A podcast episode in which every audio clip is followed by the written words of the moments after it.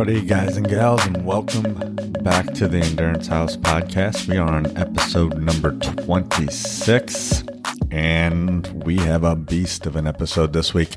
Um, we've got the Cocodona 250, um, and Wes Plate is our man this week. Um, actually, on the same team as Wes through Ultraspire, and he shared his report with our team, and I immediately wanted to see if he was interested in sharing because I don't know about anyone else who might be listening to this podcast, but I was completely locked into the live stream footage um, that Aravaipa Running did for the Cocodona 250. It was just kind of actually mind blowing and next level and incredible. So, um, getting to hear someone's firsthand story of that race um, after being a huge nerd and and following along for you know three three or four days um, is super exciting. So,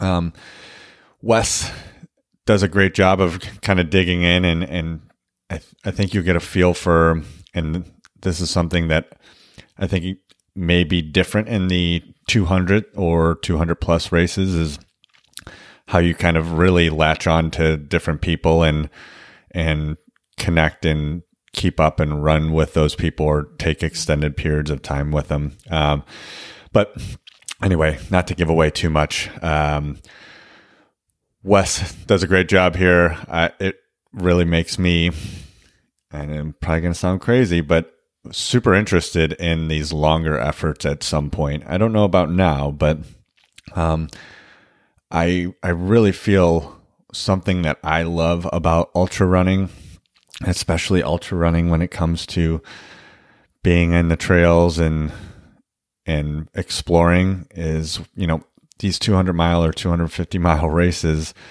there's no better way to see a landscape than doing it on foot. Um, and a point to point 250 mile race in Arizona, especially after running Black Canyon and being out in that area, just sounds absolutely incredible. I mean, sounds miserable as well, but also incredible. So, um, without further ado, we're going to let Wes take this away after a little shout out to our sponsor, Buffalo Bluffs Hemp. Um, you guys have heard me talk about them for 25 episodes now.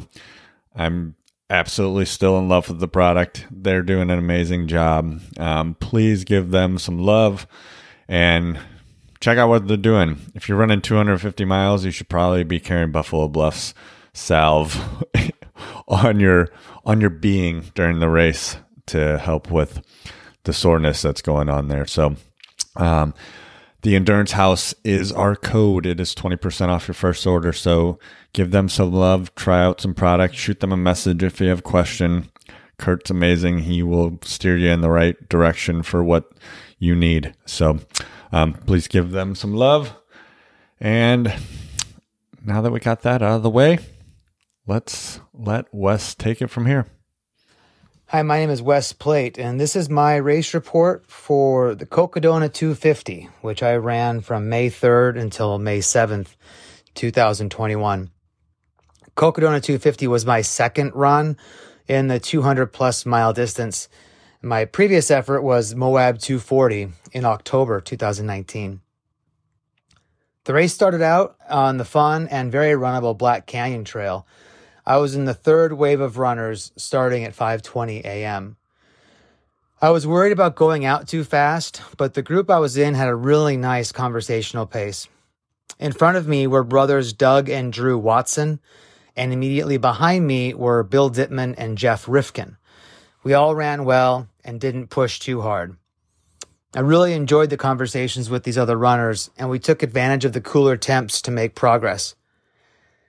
This section had some really pretty single track trails that moved between the saguaro cactus and beautiful rocks, and the views as we climbed were our first reward as the sun rose. At the first aid station, the volunteers were reminding all of us to fill up with water. We were required to carry at least three liters, but I decided to fill up with six liters. I used an Ultraspire Epic XT pack at the beginning of the race because it had a lot of storage and would easily accommodate many full water bladders. The race was suggesting runners carry at least three liters, and I had heard Jamil Coury say he'd be carrying four liters. And I thought that if Jamil, who is from here and is used to the heat, is carrying four liters, I'd better bring more. So, in addition to my four 600 milliliter chest bottles, I also brought along two two liter bladders to fill. I figured better to have too much than not enough. One downside was it took me a long time to fill the bladders and bottles to get myself ready to go. I also grabbed some sort of homemade turkey sandwich thing from the aid station to eat on the way out. I also left with ice in my ice bandana. While it wasn't very hot yet, I knew it would be very soon. My pack was very heavy leaving with all of that water, but I hustled a little bit to try to catch up with the runners from my wave that I had been with before the aid station. And after a little while, I caught up with Doug and Drew. The trail was more like an old Jeep road, but even still, it was so rugged big rocks and steep climbs.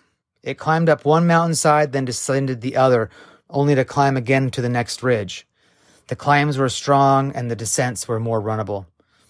I'm a fairly strong climber, and as I pressed up the steep climbs, I left Drew and Doug.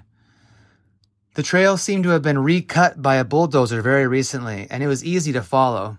There were mostly nowhere else to go. I stopped to refill my chest bottles with one of my two liter bladders and Andrew Kleinke said hi and introduced himself as he passed.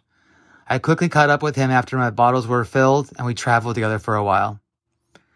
I cannot say enough about the climbs. They were long, exhausting, and a little demoralizing. I would see the top above us and I would say, We're going up there? Eventually, we descended into the area of Milk Ranch at mile 26, an area shown in one of Jamil's videos. As predicted, there was no water to filter from, as the stream shown in Jamil's April video had gone dry. Runners were already starting to suffer in the heat. One runner was sitting in the shade in the doorway of the little house. I later learned that more than one runner had used the little house as a refuge from the sun and heat. As we climbed up, I chatted with Jonathan Alsip, a young runner doing his first 200. I started seeing runners paused on the side of the trail, struggling with low water supplies. I passed Pam Reed as she was giving water to a shirtless runner that I later heard people refer to as Dave from Florida. I saw my friend Ben Light resting in the shade, so I stopped to refill my chest bottles with my second two liter bladder. Ben was running low with about six miles left to the next aid station, so I shared about 500 milliliters of water with him. Kerry Ward caught up with us, and Ben and I followed him up the trail. While we had been climbing and descending and climbing all day, Soon the really big climb started. My pace slowed in the heat, and the climb steepened, causing more slowing. But still, I passed more runners, including Corey Woltering. Seeing world class runners on the same course as me was fun, but I didn't enjoy seeing them struggle. I passed another runner who said he'd been out of water for five miles, and we still had three miles to go until Lane Mountain. I was sad that I didn't have water to share with him. Everyone was suffering in this section. Lots of runners were taking breaks in the cover they could find in the upper stretches of the trail. And about a mile before the Lane Mountain Aid Station, I came across a volunteer at an impromptu water stop. He was helping people who were out of water make it to the next aid station. After leaving Lane Mountain, it was a relatively short downhill run on a dirt road into Crown King. I had a good pace, trying to let the hill do the work while not getting too excited and overdoing it. I was really excited to see crew and take a break. Crown King is a visually stunning location, and the saloon makes you feel like you're in the Old West. The aid station food options were peanut butter and jelly or bean roll ups. I was surprised. What? No burgers or quesadillas? I asked my crew to go back and ask again, but they came back and said that that's all there was. I was disappointed. I got cleaned up and refreshed, ready for the night ahead. I left Crown King on a dirt road that soon began climbing. A neighbor shouted, Hey, where are you from? So I stopped and talked with him for a minute. I loved that he was so interested in us and what we were doing. On the climb up, I passed a couple of runners, including the famous Sean Nakamura. It was gorgeous here. The views were made extra beautiful by the late afternoon light of the soon to be setting sun. We began a descent and I saw Bill Dittman again. He was running with Nicole Ederle. I passed them and met Todd Scott from Michigan. We had a great chat and ran down the smooth dirt road. Suddenly, Sean Nakamura flew by at an incredible pace. Wow, nice downhill work. Scott Ramey from Omaha joined us as we continued down. The downhill seemed to go forever, making for effortless running as we chatted away. Eventually, the sun went down and darkness took over. By this point, we were on the Senator Highway, which we'd heard a lot about. It was flattish and smooth. Progress to the next aid station was steady. It was so nice to have the long break from climbing after the traumatic second section. The aid station didn't have much to eat, but everyone was having ramen, so I joined the party and had a cup too. After a brief refresh at the roadside Battle Flat aid station, I left with Todd Scott. I saw a runner off to the side of the road having a sleep. I was happy to see that runner embrace the trail nap, but it was too early for me to be thinking about sleep. After about two miles, we turned off the Senator Highway for single track. I was pushing to go a little faster, so Todd bid me a see you later and I took off. I passed Sean Nakamura again, as well as another runner, and this section began in earnest. At the Battle Flat aid station, we had talked about the climbing of this next section, and there was indeed much climbing, some of it very steep. Since it was dark, I found this section extremely confusing. I saw lights high in the distance, were they runners? Were they close? We ran along fence lines and it was windy, so I assumed we were exposed, but I felt fairly sensory deprived. I saw runners ahead and to the right, but it seemed like my trail went to the left. I was so confused, but I just stayed on trail. We passed through many gates, and all the while we climbed. Some descents, some reprieves, but always then another climb. We left single track and returned to the dirt road. Surely we were approaching the camp for the next aid station. But it took forever to get there, and I kept consulting my Gaia GPS app to confirm I hadn't missed something. Temperatures were pleasant the whole time. It was windy, but I was comfortable in my outfit of headband, t-shirt, arm sleeves, and shorts. Several runners were already around the fire at Camp Kippa, including Kerry Ward, who had passed me a few miles back, but I don't remember who else was there. I started with a break on a bucket toilet situated behind some RV trailers. It was on a slope, and as I sat on the seat, I was terrified I would fall backwards. Food options were again limited, so I asked for ramen, but the broth was just lukewarm and the noodles were crunchy, so I didn't finish it. Soon it was time to go, and Jeff Rifkin, who had ran the first section with me, left right behind me. This section started on gravel roads, leaving the camp and through mountain neighborhoods and then proceeded mostly on the Senator Highway. Course marking was sparse through here, and I kept my phone out for a long time to verify the turns. I ran for a bit with Jody Seminell. Jody's friend Scott had told me earlier about her stumble at mile five that gave her a large cut on her leg, so she updated me on how she was doing. Every aid station, she had the medics check her bandages, and it was so inspirational to see a runner push through a challenge like that. I was alone again by the time the course left the Senator Highway. There we joined a really nice, flowy, and winding single track trail that brought us into Camp Wamatochik. At Camp Wamatochik, I was reunited with crew for the first time since Crown King. It was cooling down a little more, so I bundled up in blankets as I sat with crew and we prepared for the next nine mile section. Out of Camp Wamatochik, we left on dirt single track and then quickly weaved through some na- mountain neighborhoods where I joined Van Patterson from Phoenix. We left the neighborhood onto a dirt road that descended a short while. I found this section of movement difficult. I could only run for short bursts, even on downhill. There was a lot of walking, and I was a little tired. The sky was getting lighter. I love seeing the sunrise during these long runs. It really gives a boost to both the mind and the body. Eventually, the course joined some gorgeous winding single track, it was just as the sun was spilling through the trees, so it was extra beautiful.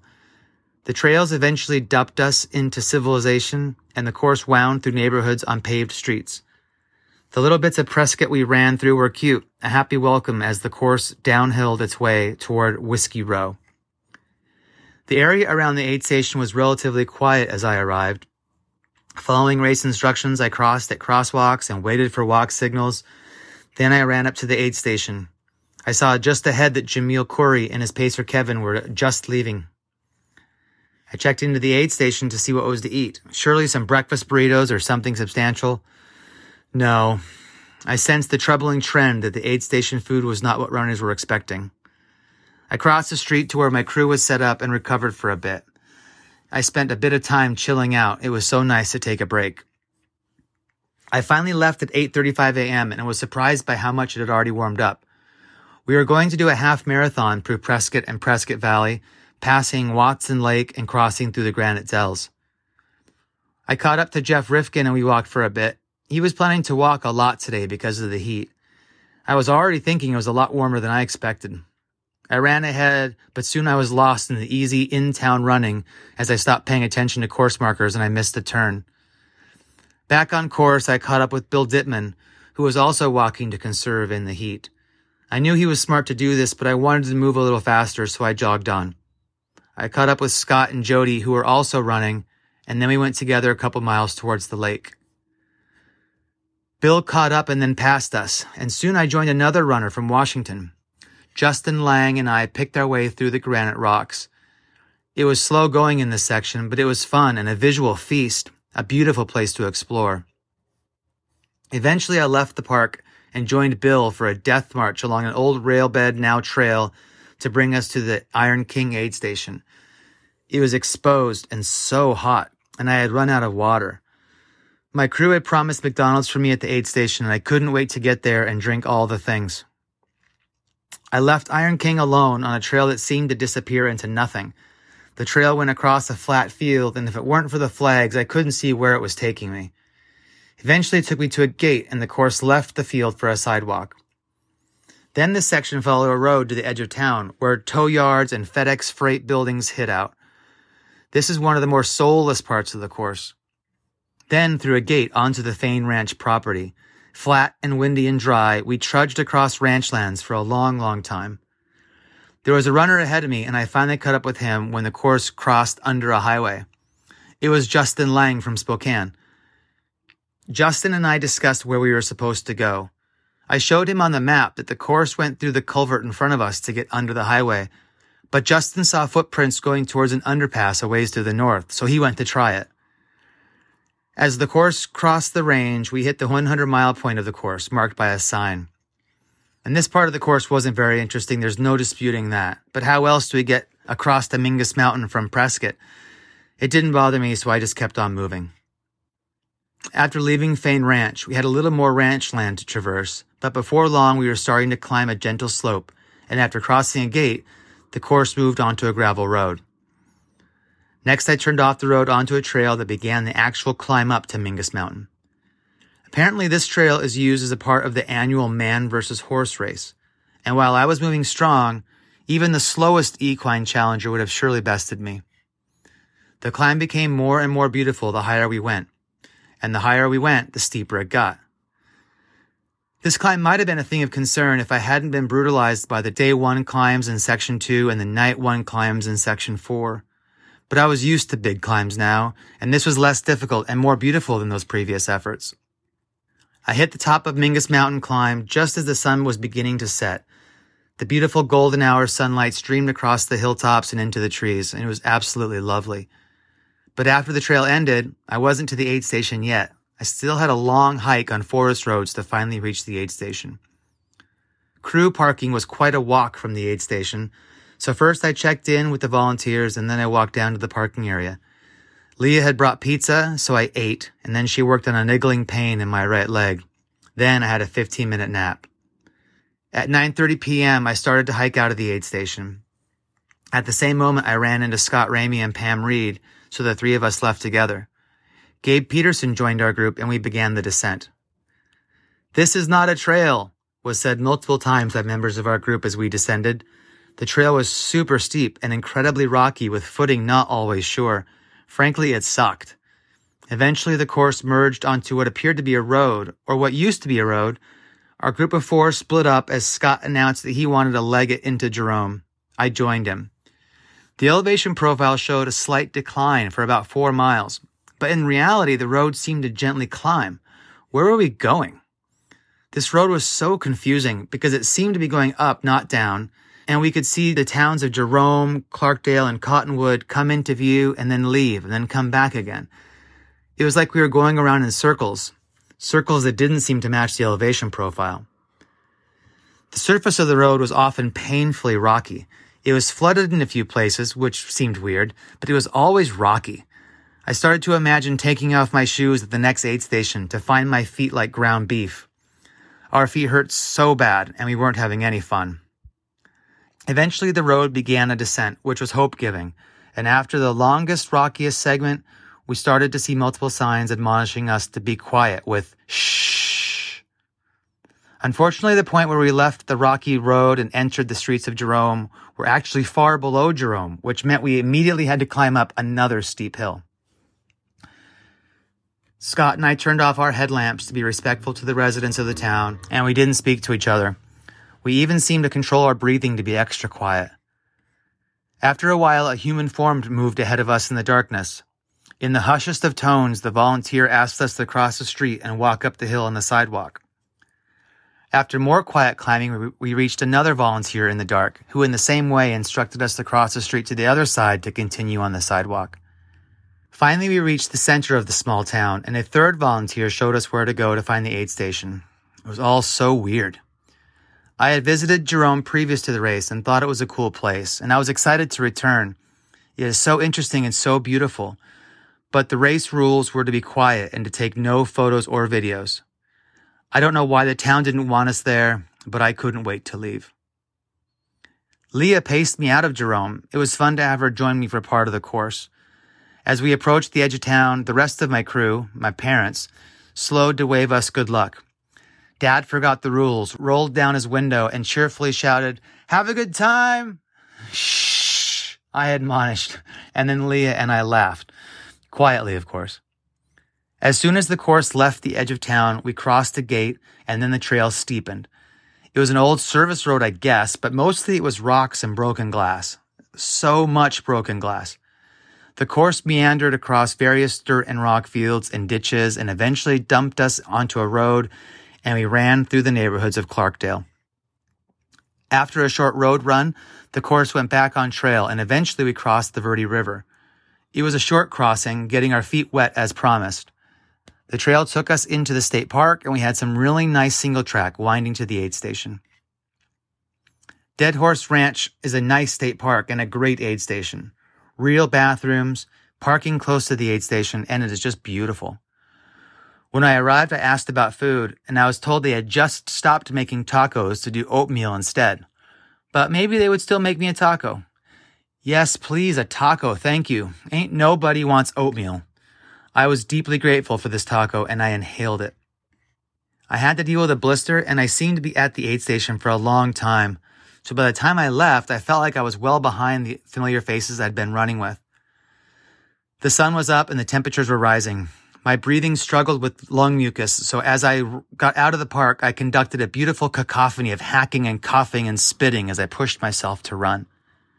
Soon after leaving the state park, we joined the Lime Kiln Trail, and the landscape was immediately different than what I'd seen the previous 135 miles. The ground was white and red, like a baby of the moon and Mars. The vegetation was completely different than what we'd been seeing on the other side of Mingus Mountain, I marveled at the variety of scenery this course handed us. I pushed to run to try to catch up to the other runners. Because it was warming up, I was worried not to overdo it, so I kept an eye on my heart rate and I kept it low as I ran a mild and comfortable pace. Eventually, I saw runners up ahead and I caught up. It was Kerry Ward and his pacer, Miles J. I had met Kerry at the start line and we'd crossed paths on the trail a few times, but we hadn't actually run together yet. I slid in with these guys and we chattered for a while as we ran, and it was delightful. The trail was winding desert single track. There were slight elevation gains and losses, a nice rolling trail that joined and left double tracks and roads, but all of it was mostly exposed. Soon we would see the red rock walls of Sedona in the distance. I was thrilled that we'd be able to see it in the daylight. The three of us cut up to Bill Dittman, and then us Merry Four ran together along the dirt trails to the Deer Pass Trailhead. From Deer Pass Trailhead to Sedona is about 16 miles, and on this day it was hot. I started to think about how I needed to carry extra water, but I got a reprieve because the aid station volunteers told us that there was a water and ice drop six miles into the section at the edge of town near the high school. Perfect. I can easily get there and then refill. The trails out of Deer Pass were rolling double track and dirt road. Lots of climbing and descending, but none of it very big. The trail turned into single track, we crossed the highway, and then there was more climbing.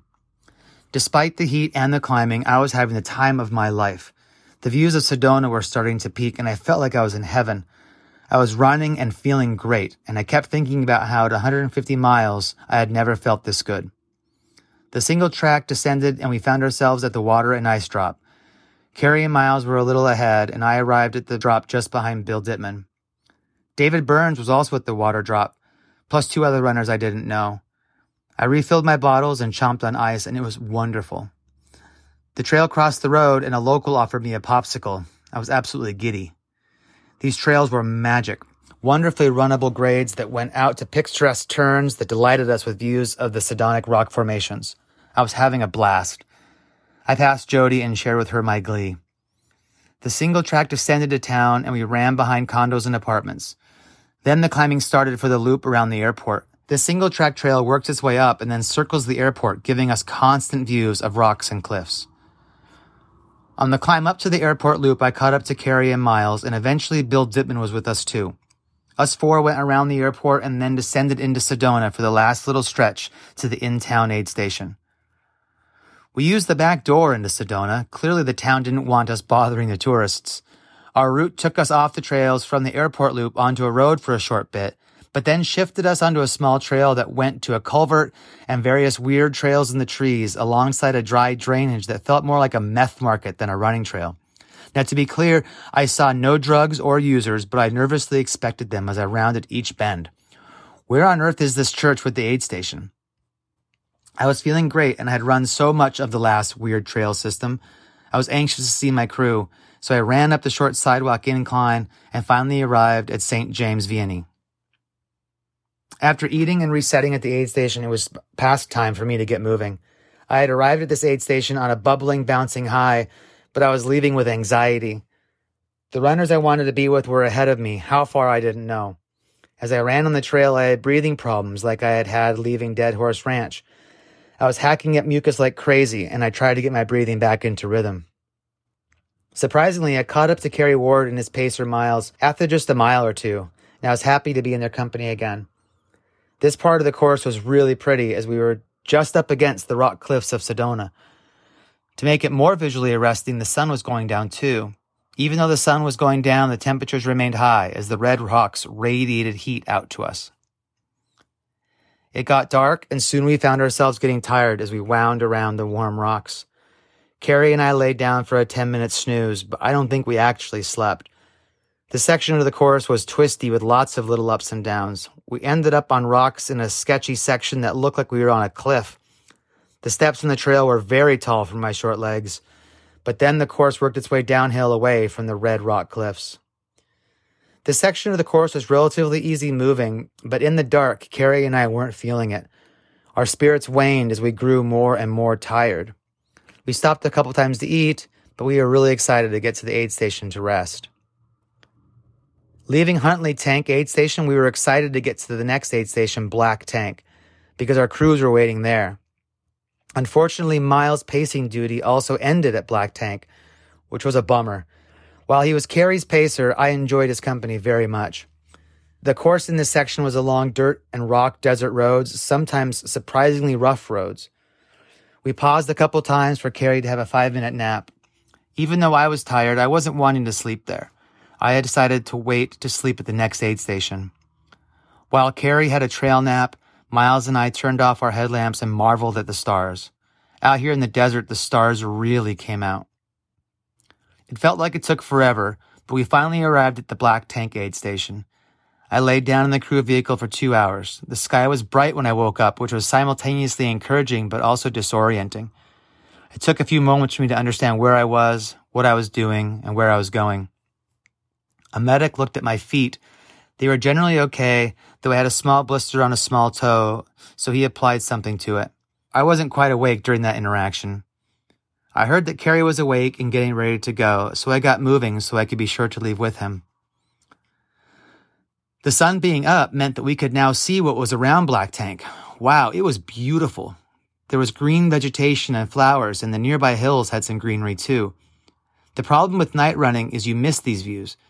I was so happy to be continuing the daylight so that we could appreciate what was around us.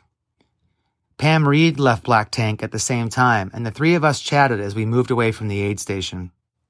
The conversations among runners were often the same, and if we were just leaving an aid station, we were probably complaining about the food. Bean roll ups and ramen just don't pack the caloric wallop we need when running more than 200 miles. The course was on a road away from Black Tank and moved towards the edge of a plateau. We could see plainly where we were heading. The road would soon switch back beneath power lines and climb up onto the plateau. It looked like a big climb. Kerry and I powered up the climb, talking some, but not too much.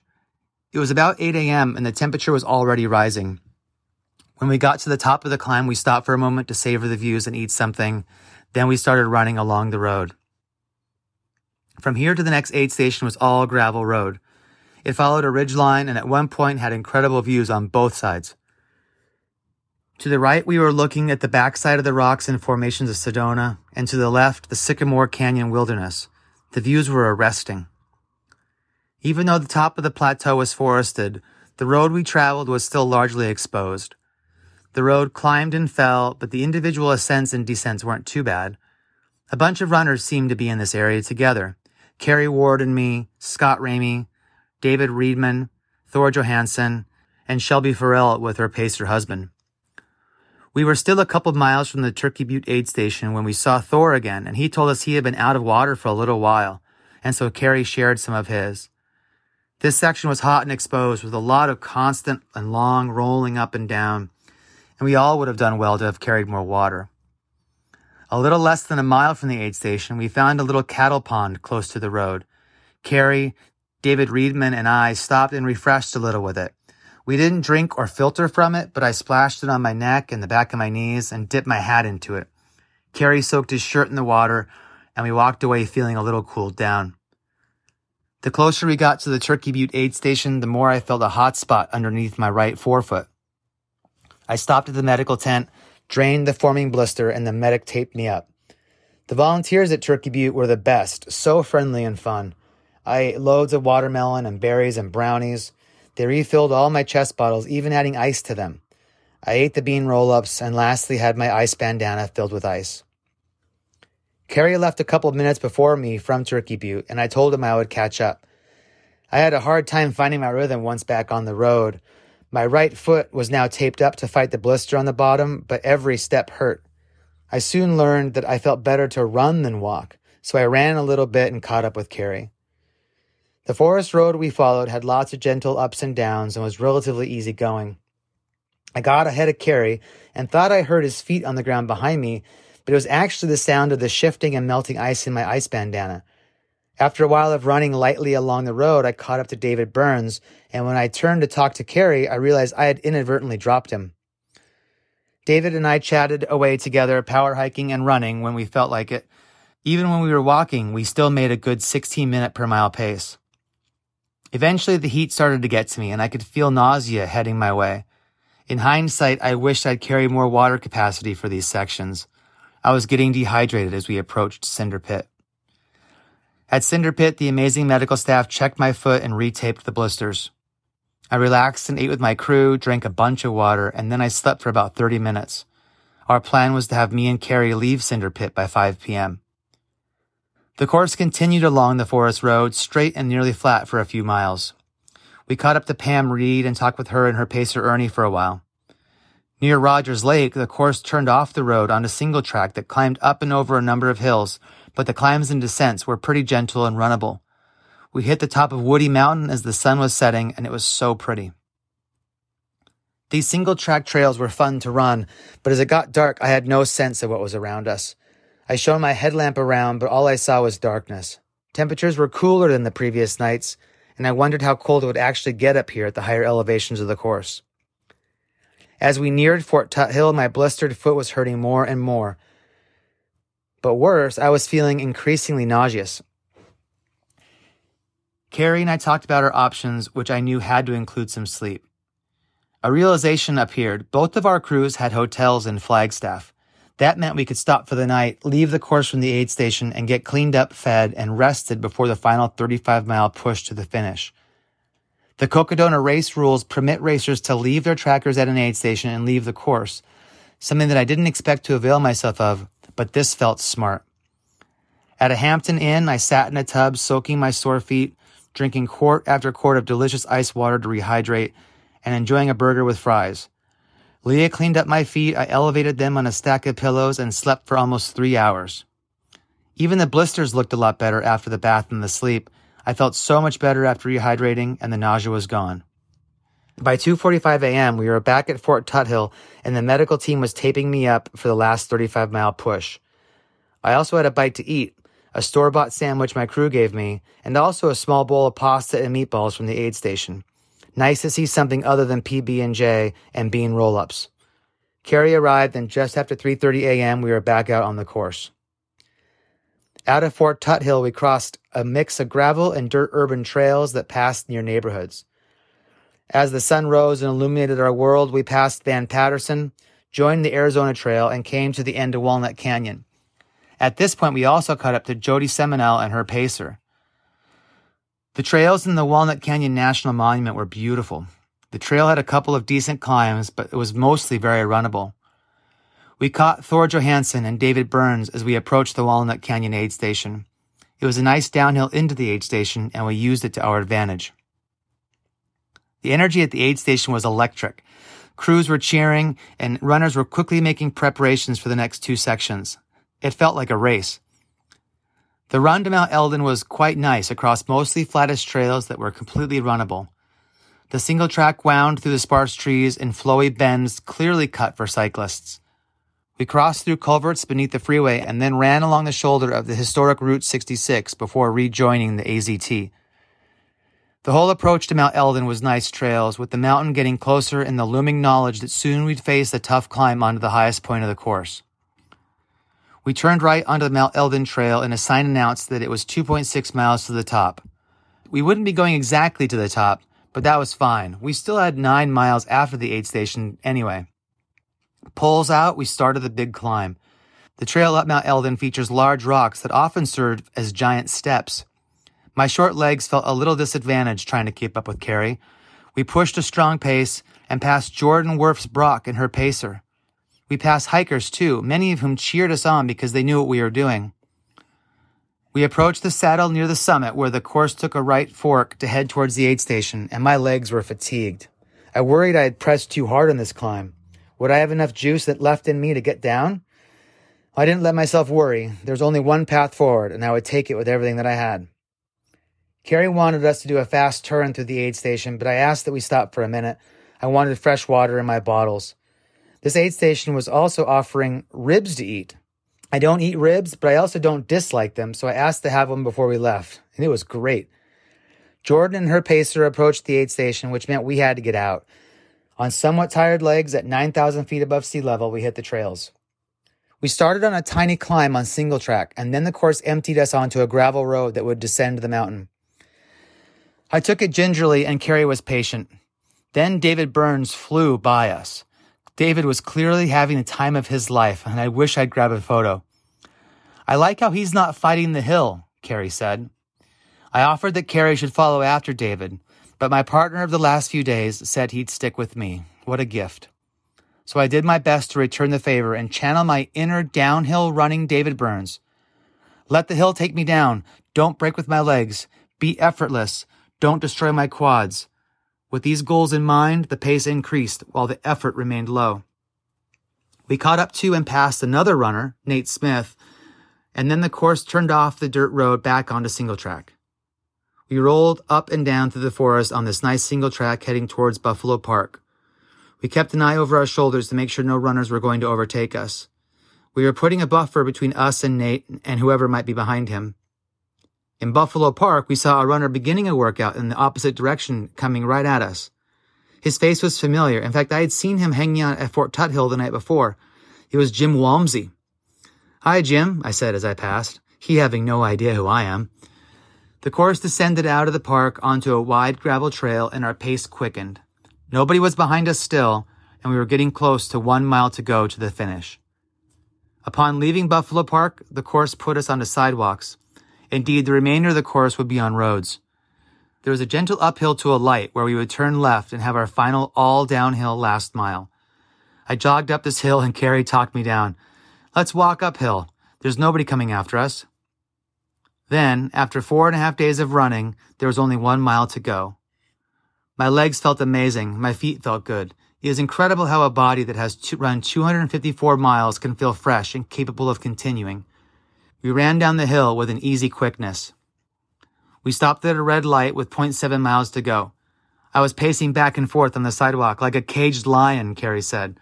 It was true. I was ready to go. The light turned for us to cross and I sprinted ahead. My friend Floris met us at that stoplight to make my friend Floris met us at the stoplight to take some photos and video of the finish, and his presence must have given me extra cause to show off. We were flying at a crazy pace, and I just couldn't sustain it. We weren't racing to the finish, so this speed was unnecessary, but it felt good and was fun. We dialed it back a little and found ourselves at a left turn two blocks from the finish. We had discussed how we would finish, Kerry had been in the last starting wave 30 minutes behind me, so even if I crossed the line before him, he was already 30 minutes ahead of me in the race. That, and out of respect for this man I followed for years and now consider a good friend, I asked that he go across the finish line first. At the corner, we stopped and embraced. We hugged and thanked each other for the shared experiences of the last few days, and I think we both shed a tear of joy and love and mutual respect. And then Kerry ran off to the finish.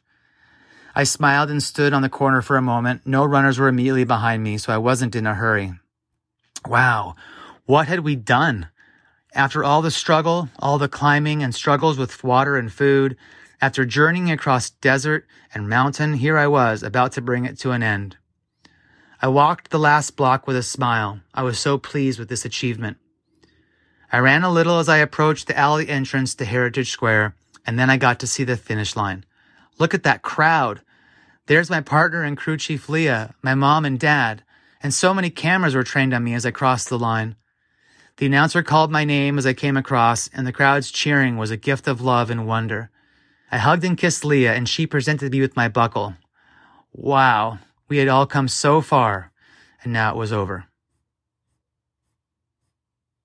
Some of my takeaways from this race. This was a tough course, and it took out a lot of strong runners, some of them early in the race. Finishing this so strong was a huge boost of confidence for me. Success early in the race meant carrying enough water, and that was indeed what was needed the whole time. I felt worse than sections 18 and 19 when I wasn't quite drinking enough. The race itself had problems with not enough water drops and too limited aid station food options. But these are just inaugural issues that I expect the race to address next time. Cocodona 250 was a difficult journey from the Sonoran Desert to Flagstaff, incorporating many physically challenging climbs and mentally challenging traverses. Athletes who take on and survive this race should feel good about themselves no matter where they finish in the standings.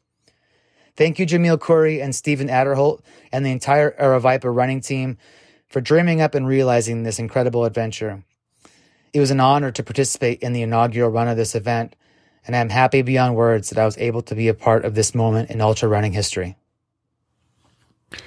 Boom. There you have it. That's what it's like running a 250, maybe 257 mile race. Uh, big shout out to Wes for one knocking off um, such a wild and crazy goal running that far and also sharing his story with us here um, Wes has a cool YouTube channel that I'll link to as well if you want um, even more of a recap and to dig into some of the other stuff he's done too. Um, there's some fun stuff over there. Uh, man, you know, I think ultras in general, you know, people understand that have run them. You have these highs and lows, and you can be kind of amazed what your body can do I, I remember when I ran Black Canyon, I was crushed by the heat out there. Um, and as soon as the sun started going down and you know we had 5k to go i was suddenly running you know 8 minute miles and i was barely moving in the heat or for portions of the day. So you know you have these highs and lows and these you, you think you're toast and you can come out of it. You know i think that's something that comes through in wes's story. Just you know like at the end of 250 whatever miles you know he's hammering the last few miles, but even throughout the day, like taking little naps and getting up and going, and then running when you're feeling good and walking when it's hot. And there's so much more strategy that goes into being successful when you're having to do it for four days over that long of a distance. Um, and, and just the mental side of it as well. Um, but gosh, what, what an amazing way to explore Arizona. Um, you know, like I said, this race, something I followed along big time with and was so well put on. But I also love that Wes shared the truth in in some of the the things as well. You know, I actually had the same experience w- as him at Black Canyon where I got to the last aid station and it was getting dark and kind of chilly and I couldn't eat anything. I could only eat broth and they didn't have any broth ready. And they had ramen, but the ramen was hard. So I drank the ramen, um, you know, water and I literally ate the ramen like, like a cracker.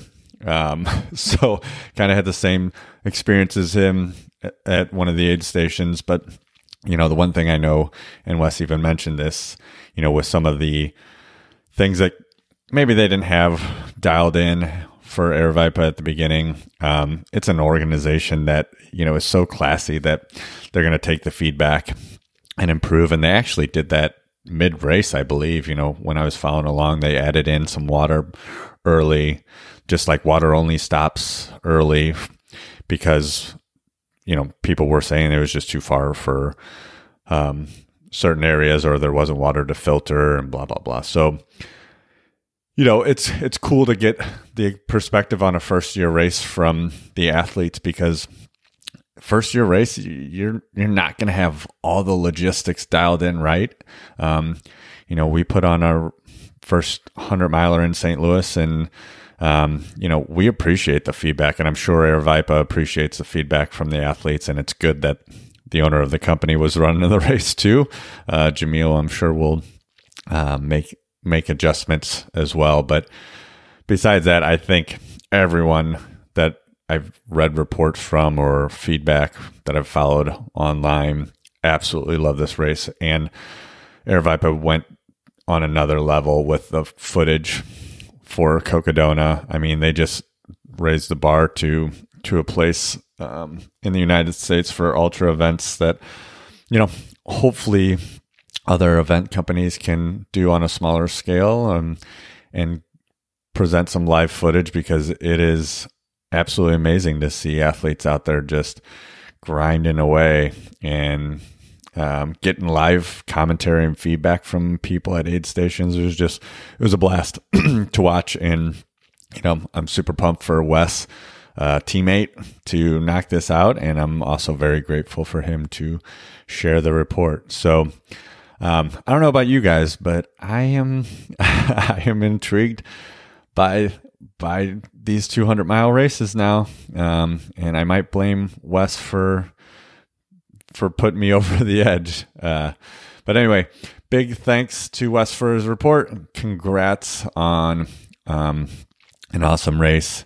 Like I said, I will link to all of his um, social media and definitely his YouTube. Go check it out. Um, with that being said, episode 26 is in the books. Thank you to our Patreons, Brian Scheit, Michael Truman, 10 Junk Miles and my favorite podcast. Scotty Coomer, thank you guys for helping. Um, you know, I know a lot of people don't realize, but there is some money that goes into doing this stuff. And, you know, on a bigger scale, I want to do more of them. Um, we've got another good one coming next week. Uh, I uh, won't tease too much on it.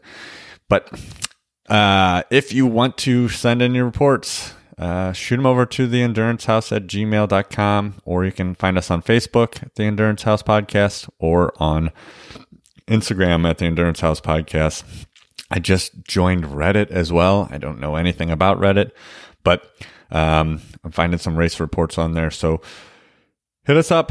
I want to hear stories. I want to hear them from all angles too. It doesn't just have to be ultras. You know, I want to hear people's 5Ks. I want to hear um, swim runs, triathlons, cycling. You know, uh, this is the endurance house, and I want to hear all endurance athletes and share them out for you guys. So, um, without further ado, oh yeah, yeah, you can hit us up on Patreon as well if you want to support at the Endurance House podcast. Um, and with that, we will kick it off for this episode. Hope you guys are enjoying these summer temps and and a little bit of return to normalcy that's going around. Um, stay safe out there, and we will see you soon.